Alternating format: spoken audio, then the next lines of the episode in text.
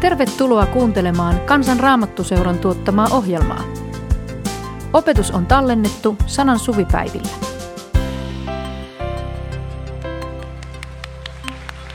Te ette ole vieraita, sanotaan tämän raamattutunnin otsikossa. Mukava, että olette tulleet tänne. Kun me lähdettiin äsken Helsingistä, niin siellä satoi hirveästi vettä. Hyvä, että täällä ei tällä hetkellä sada samalla tavalla. Muutama päivä sitten Helsingissä eräs nainen tuli mun luokseni, esittäytyi ja sanoi, että mitäs rippikoulukaveri. Ja mä sanoin, että onko totta, että me ollaan oltu yli 50 vuotta sitten Vivamossa samalla rippikoululeirillä. Ja hän sanoi, että kyllä on, ja mä sanoin, että no miten sä voit muistaa. Ja sitten hän sanoi, että no kun sä kysyit multa jossain siinä päärakennuksen kulmalla, että olenko mä uskossa. Hän muistaa vieläkin, missä se tapahtui. Te ette ole vieraita, lukee siinä leirikartanon oven yläpuolella. Ja jossain siinä mä olin kysynyt häneltä, että oletko sä uskossa. Ihmeellisesti tämä kysymys oli jäänyt mieleen Mä olin tullut uskoon ennen rippikouluikää. Mä olin ollut jo vuoden uskossa ja mä olin mielettömän kokenut uskovainen. Siis 14-vuotiaana tullut uskoon ja sitten 15-vuotiaana täysin oppineena siellä rippikoulussa niin, että mä muistan, että mä välitunnilla opetin muita aina välillä, kun se tuntien opetus ei oikein riittänyt, niin kerran me istuttiin esimerkiksi lipputangon juurella ja mä opetin ilmestyskirjaa toisille rippikoulaisille. No, Mulla on ollut aina vähän liian suuret luulot itsestäni, niin kuin mun vaimoni voi todistaa, joka istuu täällä, täällä jossakin. Mutta mä onnittelen teitä, että olette tullut sanan suvipäiville.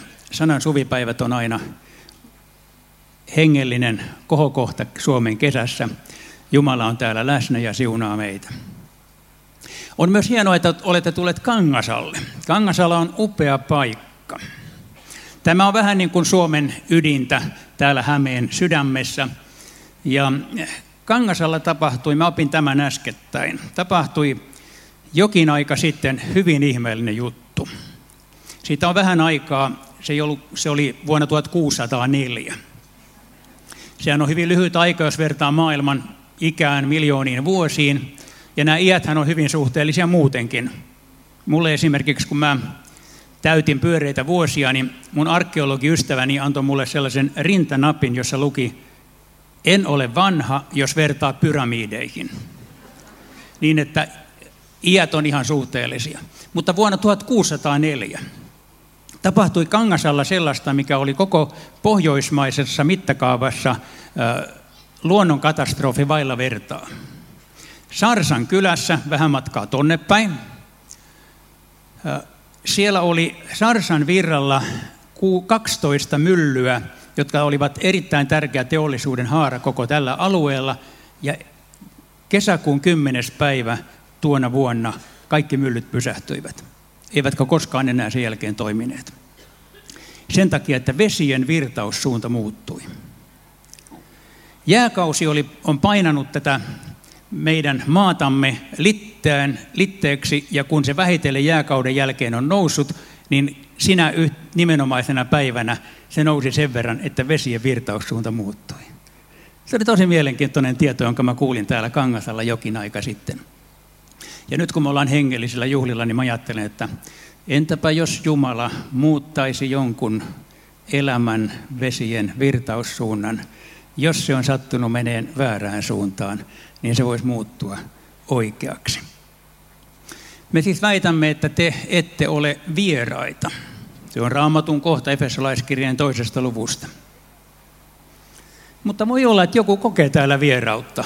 Voi olla, että joku, joka on tullut telttaan hiukan arkailen, on ensimmäistä kertaa kenties hengellisessä tilaisuudessa ja pälyilee ympärillensä, miten täällä pitää käyttäytyä ja osaa olla niin kuin teltassa pitää olla silloin, kun täällä veisataan virsiä ja puhutaan hengellisiä asioita.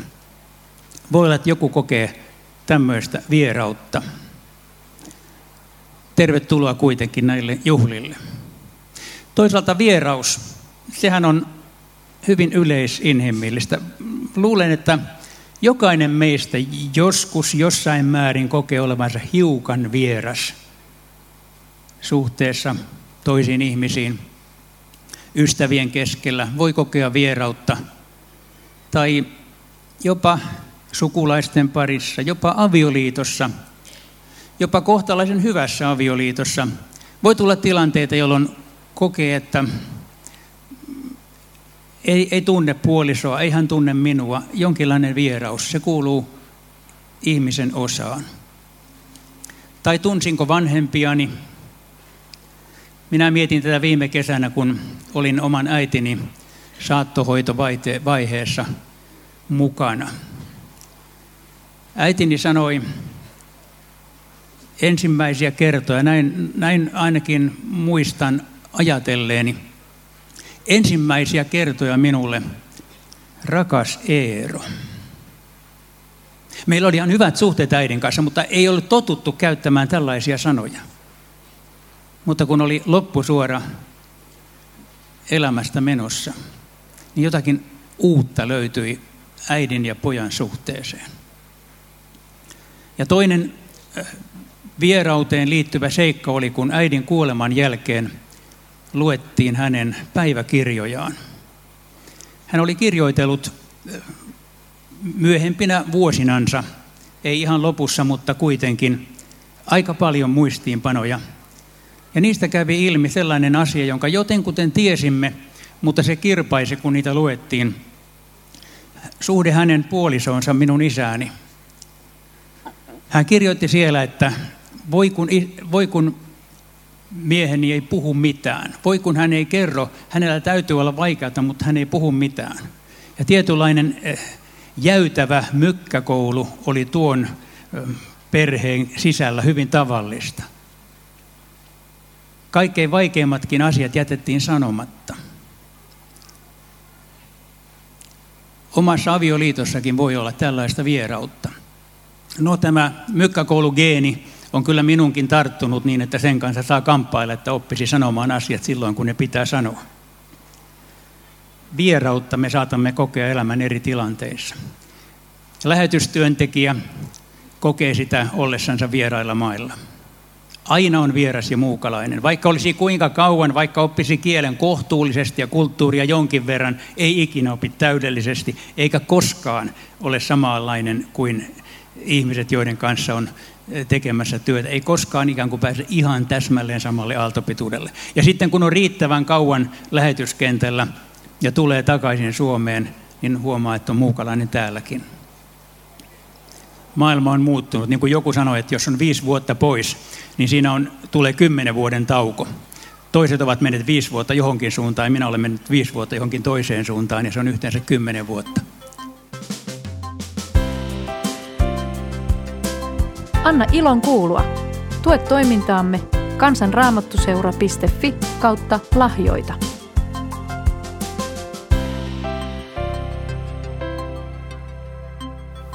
Monenlaista vierautta me saatamme kokea.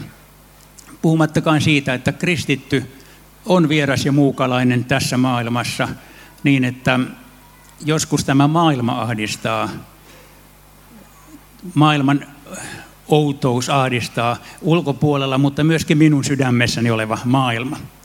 Ja mehän lauloimme joskus ennen vanhaan semmoista laulua, kun täällä kuljen niin kuin vieras muukalainen päällä maan. Kuinka moni on kuullut tätä laulua? Minä pyysin, että Virran Kalle laulaisen tähän meille kesken tunnin, niin saadaan tuntumaan niistä tunnoista, joita tämmöinen kristityn muukalaisuus tässä maailmassa on. Tässä vanhassa laulussa kuvattiin sitä kristityn tuntoa, joka joskus saattaa olla vahva, vaikka luulee, että monta kertaa meille, jotka ollaan vielä täysin elämässä kiinni, ei mikään taivasikävä ole päällimmäinen kristityn tunne, ei ainakaan minulla. Mutta sitten kun elämän rajallisuus alkaa lyödä vastaan voimakkaammin, niin myöskin tämä taivaan todellisuus on eri tavalla läsnä.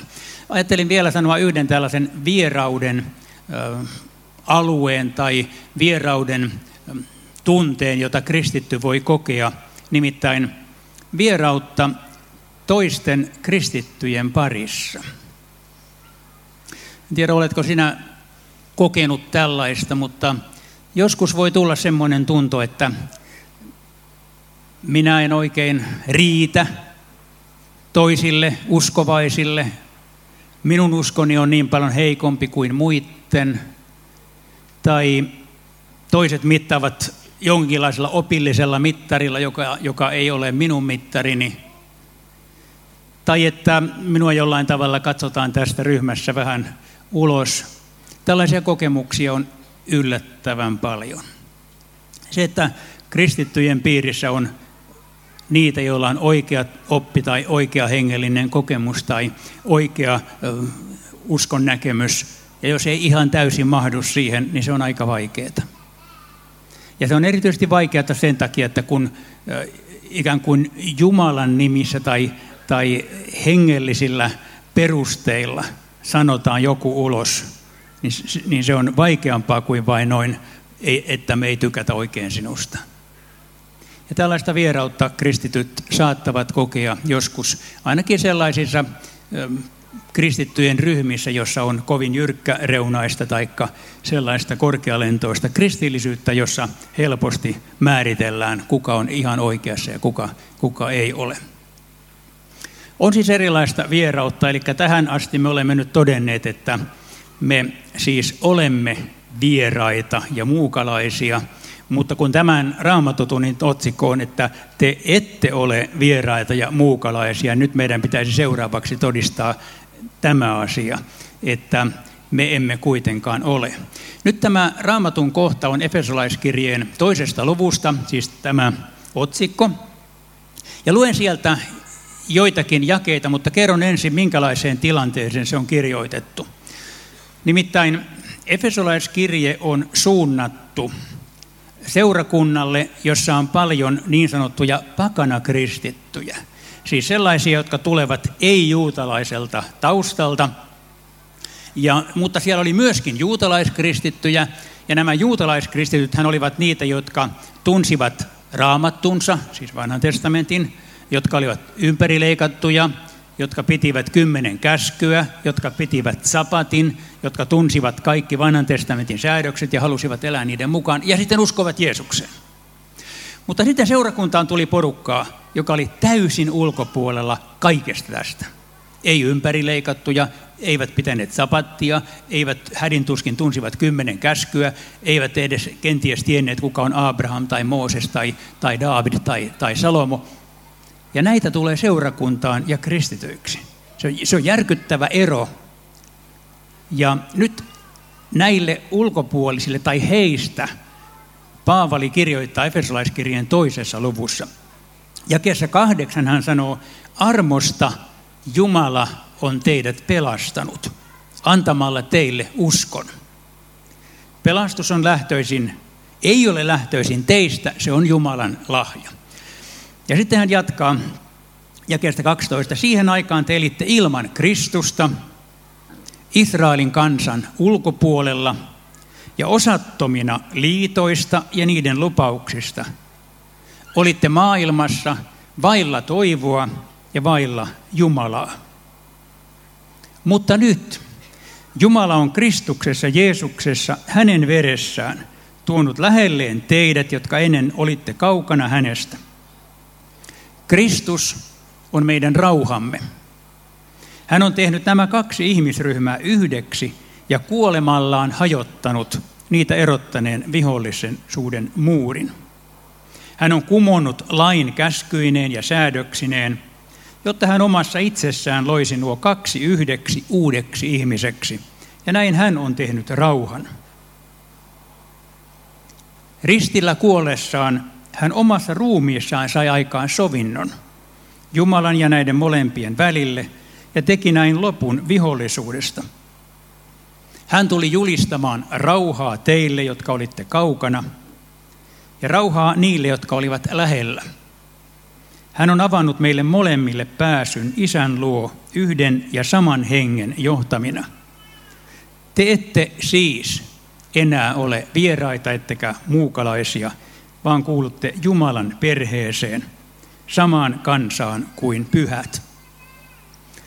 Tässä silloitetaan siis sitä kuilua, joka ihmisten välillä noissa seurakunnan erilaisissa ryhmissä erittäin vahvasti oli ikään kuin repeämässä kahtia. Oli syntymässä juutalaiskristittyjen seurakunta, pakana kristittyjen seurakunta, erittäin vähän yhteistä, paitsi usko Jeesukseen Kristukseen. Ja, ja tätä kuilua tässä sillotetaan, tätä muuria tässä puretaan, te kuulutte samaan Jumalan kansaan. Minä olin joku vuosi sitten myöskin Nepalissa vähän aikaa opetustehtävissä ja Nepalin kirkko kasvaa räjähdysmäisesti.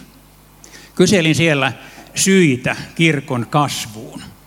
Sain monenlaisia vastauksia, mutta eräs oli tämä. Kirkossa ei ole kastijakoa. Se oli siinä maailmankolkassa erittäin voimakas viesti. Kirkon ulkopuolella nimittäin on. Jos olet alakastinen tai kastiton, sinulla ei ole mitään mahdollisuutta luultavasti koskaan elämässäsi päästä mihinkään sellaiseen, johon ylempikastiset kävelevät suoraan ovesta sisään. Mutta kun tulet kirkkoon, tulet sinne, missä kristityt ylistävät Jumalaa ja rukoilevat yhdessä, kaikki ovat samanarvoisia, riippumatta siitä, mikä sinun asemasi yhteiskunnassa on. Tämä oli yksi selitys siihen, että siellä jokaisella oli ihmisarvo. Siellä jokainen otettiin sellaisena kuin hän on. Jokaisen puolesta Jeesus oli kuollut. Oikeastaan tämä arvo, meidän arvomme ihmisenä, samanarvoisena, se perustuu kahteen asiaan. Josta ensimmäinen on se, että kaikki meidät on luotu Jumalan kuvaksi. Ja tässä mielessä kaikki maailman ihmiset ovat Jumalan edessä saman veroisia. Kun olin siellä Afrikassa opettamasta, josta tässä alussa mainittiin, niin puhuttiin tästä, mitä merkitsee olla Jumalan kuva. Niin, niin yritin sanoa opiskelijoille, ja siellä se meni perin, perille paremmin, näin kuvittelen, kuin täällä Suomessa, kun luettelin tällaisia seikkoja, että Jumalan edessä ovat täysin tasa-arvoisia mustat ja valkoiset, rikkaat ja köyhät, terveet ja vammaiset, erilaisia tämmöisiä ryhmittymiä, jotka meille on, on periaatteessa täysin selvää, että nämä on samanarvoisia. Mutta Afrikassa yksikään näistä käsitepareista ei, ei, ei viestittänyt tasa-arvoa vähimmässäkään määrin. Jumalan luomina me olemme kaikki samalla viivalla. Ja niinpä tämä sana, te ette ole vieraita ja muukalaisia. Se sana kreikan kielessä, tuo sana vieras, on xenos, joka esiintyy myöskin Matteuksen evankeliumin luvussa 25 ja kesä 35, jossa kuningas sanoo oikealla puolellaan oleville. Tämä on viimeisen tuomion teksti. Minä olin koditon ja te otitte minut luoksenne. Minä olin koditon. Tämä koditon on sama sana Kreikassa kuin tämä vieras tai muukalainen. Ja te otitte minut luoksenne. Tämä sana johtaa meidät hyvin vahvasti tämän päivän teemaan turvapaikan hakijoista ja pakolaisista. Minä olin koditon ja te otitte minut luoksenne. Tämä on viesti meille kristityille siitä, että, että kun meidän maahamme ja meidän lähiympäristöömme tulee näitä, jotka tarvitsevat kotia ja paikkaa, niin kristittyjen tehtävä on rakastaa. Minä olen itse asiassa ajatellut tästä pakolaisaallosta, josta kohta puhutaan vielä lisää. Minä olen ajatellut näin, että kyllä Jumala on lähettänyt nämä muukalaiset meidän maahamme, se on aivan varma.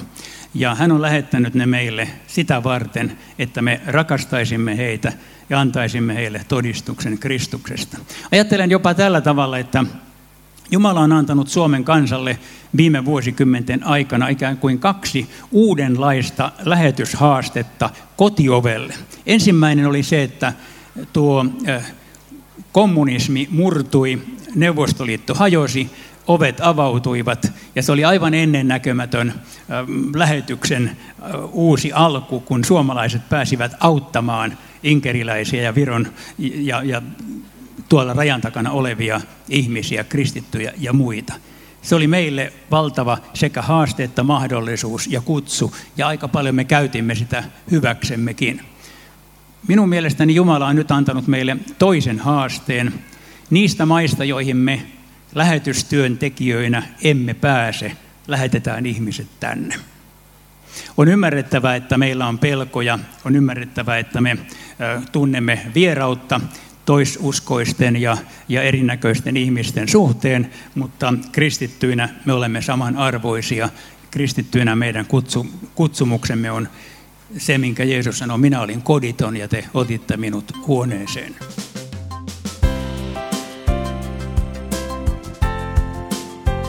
Anna ilon kuulua. Tue toimintaamme kansanraamattuseura.fi kautta lahjoita. Olin käynyt viime aikoina keskustelua erään muslimin kanssa. Hän, on, hän ei ole tullut nyt tässä viimeisessä aallossa, hän on ollut Suomessa jo kauemmin. Hän on akateemisesti koulutettu ja jossain määrin kiinnostunut kristinuskosta. Me keskustelemme siitä, että kumpi on parempi, Korani vai Raamattu, ja toistaiseksi tilanne on yksi yksi. Hän on sitä mieltä, että Korani ja minä sitä mieltä, että Raamattu. Ja kumpikaan emme ole vielä saaneet käännytettyä toista.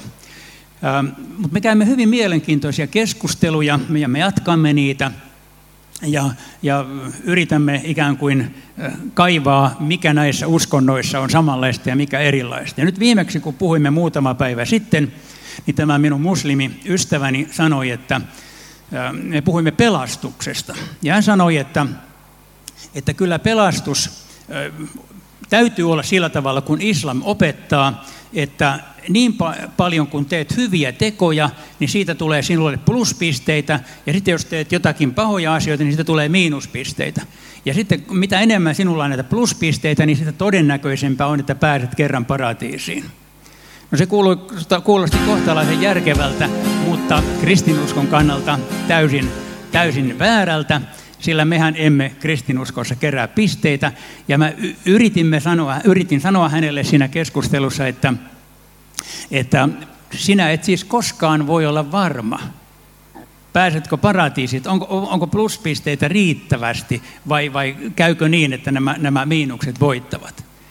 Ja, ja hänen perustelunsa oli se, että, että totta kai ihmisen täytyy yrittää elää mahdollisimman hyvin, ja, ja jos tämä pelastus olisi armosta, niin hän kukaan yrittäisi mitään. Mutta äh, minä sanoin hänelle, että siitä se juuri on. Se ei voi olla mistään muusta kuin siitä, että Jumala armahtaa ihmisen, koska koskaan pluspisteet eivät ole riittäviä. Ja tämä on myöskin tämän raamatun kohdan vahva sanoma. Armosta te olette pelastetut. Pelastus ei ole lähtöisin teistä, se on Jumalan lahja. Tämä on kristinuskossa niin ainutlaatuista, että vaikka me luultavasti sen päällämme kaikki tiedämme, niin se, että se, se olisi kolahtanut sydämeen, ei ole, ei ole ihan varmaa, koska meissä on luontaisena taipumuksena pyrkimys tehdä jotain, ansaita jotain, suorittaa jotain, saavuttaa jotain itse ja sitten ikään kuin pyytää Jumala siihen paikkaamaan loput. Mutta näinhän se ei mene. Vaan se menee sillä tavalla, että minulla ei ole mitään mahdollisuuksia pelastaa itseäni. Minulla ei ole ainuttakaan sellaista pluspistettä, jolla Jumalan edessä voisin suorittaa, saada jotakin ansiota. Kaikki plussat on ansaittu Jeesuksen ristillä Kolkatalla. Ja, ja vaikka me tämän tiedämme, niin, ja vaikka kuinka kristittyjä olemme, niin meillä on ikään kuin taipumus jatkuvasti tässä asiassa Jumalalle esittää jotakin. Esimerkiksi sanomalla tällä tavalla, että, että voiko minä olen nyt huonosti kilvoitellut ja olen minun raamatun lukuni ja minun rukoukseni on ihan onnetonta. Olenkohan minä mikään kristittykään? En minä sillä perusteella ole. O, että olen onnistunut tai epäonnistunut. En minä sillä perusteella ole. Olen usein maininnut keskustelun erään, erään kokeneen Jumalan valtakunnan työssä pitkän päivätyön tehneen kanssa, joka oli niin paljon Jumalan valtakunnassa – saanut aikaiseksi näin inhimillisin mittapuin kuin joku ylipäätänsä voi saada. Keskustelin hänen kanssansa. Elämän loppusuora oli lähestymässä. Hän sanoi minulle, Yhtä asiaa minä kovasti mietin, mahdankohan minä päästä perille, kun minä olen niin suuri syntinen. Minun teki mieleni sanoa hänelle, että jos joku pääsee, niin sinä. Mutta en sanonut, vaan sanon jotain tämän tapaista, että sitähän minäkin tässä omalla kohdallani välillä mietin. Mutta eiköhän me Jumalan armosta molemmat sinne kerran päästä. Tämä keskustelu muistutti minulle siitä tosiasiasta, että tässä uskonelämän alkuvaiheessa ja keskivaiheessa ja loppuvaiheessa ollaan samalla viivalla Jumalan edessä syntisinä ilman omia mahdollisuuksia, mutta Kristuksen tähden täydellisesti pyhinä ja pelastettuina. Te ette ole vieraita ja muukalaisia. Tämä teksti jatkuu vielä näin. Te olette kiviä siinä rakennuksessa, jonka perustuksena on apostolit ja profeetat, jonka kulmakivenä on itse Kristus Jeesus. Hän liittää koko rakennuksen yhteen niin, että se kasvaa Herran pyhäksi temppeliksi, ja hän liittää teidätkin hengellään rakennuskivinä Jumalan asumukseen. Tässä muistuttaa siitä, että kristityt ovat tässä kuvassa rakennuskiviä, toisessa kuvassa Jumalan perheväkeä, kolmannessa kuvassa mm, Kristuksen ruumiin jäseniä. Ja tämä puhuu siitä, että jokainen, joka uskoo Jeesukseen, tässä teltassa tänään, kaikkialla maailmassa, jokainen, joka uskoo Jeesukseen, kuuluu Kristuksen maailmanlaajaan seurakuntaan. Me olemme yksi kokonaisuus, me kuulumme samaan joukkoon. Ja vaikka meillä on täällä monenlaisia eroja ja, ja pirstoutunut kirkko, niin me kuulumme samaan Jumalan perheeseen. Joskus ulkopuoliset tai ehkä kristitytkin saattavat kysellä, että kun on niin kauhean paljon kirkkokuntia ja uskonsuuntia ja lahkoja ja muita, niin mistä sen tietää, mikä on oikea? Mulla on yksi vastaus tähän tällainen, että kaikki ovat oikeassa, jotka uskovat Jeesukseen. Kaikki ne, jotka uskovat Jeesuksen, ovat menossa samaan taivaaseen. Ja sitten on vähän eroja näissä uskon ilmenemismuodoissa. Näinkin sen voi sanoa. Me kuulumme samaan Jumalan kansaan. Ja tämän tekstin viesti meille tänään on se, että yritetään rakastaa niitäkin kristittyjä, joilla on pikkuisen erilaisia korostuksia, näkemyksiä ja, ja uskon tulkintoja kuin meillä, kuin minulla. Sillä jos me osaisimme rakastaa yli näiden rajojen, jos me voisimme hyväksyä kristityiksi myöskin eri porukasta tulevat kristityt, niin maailmalla olisi hiukan vahvempi todistus siitä, että kristityt rakastavat toisiaan. Ei meidän tarvitse ajatella samalla tavalla kaikista asioista. Ja on hirveän tärkeää, että jokaisella on joku hengellinen koti. On hyvin tärkeää, että se uskovien joukko, se hengellinen viitekehys, jossa sinä olet, olet uskollinen sille ja pidät sitä oikeana ja tärkeänä. Mutta samalla on hyvä muistaa, että toisissa porukoissa on yhtä vakavasti Jeesuksen uskovia kristittyjä. Toisesta porukasta mennään samaan taivaaseen ja me tarvitsemme toinen toisiamme tällä tiellä. Ja sen takia esimerkiksi tällaiset hengelliset juhlat ovat erinomainen tilaisuus kohdata kristittyjä, toisia, toisenlaisia kristittyjä, vaihtaa ajatuksia, yrittää ymmärtää sitä, miten toiset ovat tämän tien löytäneet ja kulkea yhdessä heidän kanssaan. Niin, siellä vanhan rippikoulukaverini kysymys, tai hänen kohtaamansa kysymys Vivamon raitilla, oletko sinä uskossa, oli pysähdyttänyt hänet. Lopuksi, mahtaako tässä teltassa olla joku, jolta tänään pitäisi kysyä, oletko sinä uskossa? Jos Jeesus ei ole vielä tullut sinun elämääsi vapahtajaksi, nämä juhlat ovat sinua varten, niin että voisit täällä löytää Jeesuksen. Hiljennetään rukoukseen. Kiitos Jeesus, kiitos hyvä vapahtajamme siitä, että olet tänään täällä ja siunaat meitä. Sinä tunnet ja tiedät elämämme tilanteet, kysymykset, ehkä sen kipeyden, joka Joskus tulee vieraudesta toisten kristittyjen parissa tai sen kipeyden, joka oman uskon heikkous ja oman kilvoituksen avuttomuus tuo. Ja Herra, kiitos siitä, että sinun täytetty työsi riittää tänään pelastukseksi kaikille. Kiitos siitä, että huonoinkin kristitty on sataprosenttisesti pelastettu Jeesuksen tähden. Ja Herra, siihen me turvaudumme, siihen me tartumme ja siitä me tänään iloitsemme. Aamen.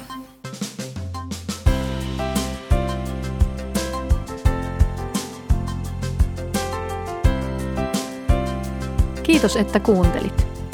Tue toimintaamme kansanraamottuseura.fi kautta lahjoita. Siunausta päivääsi.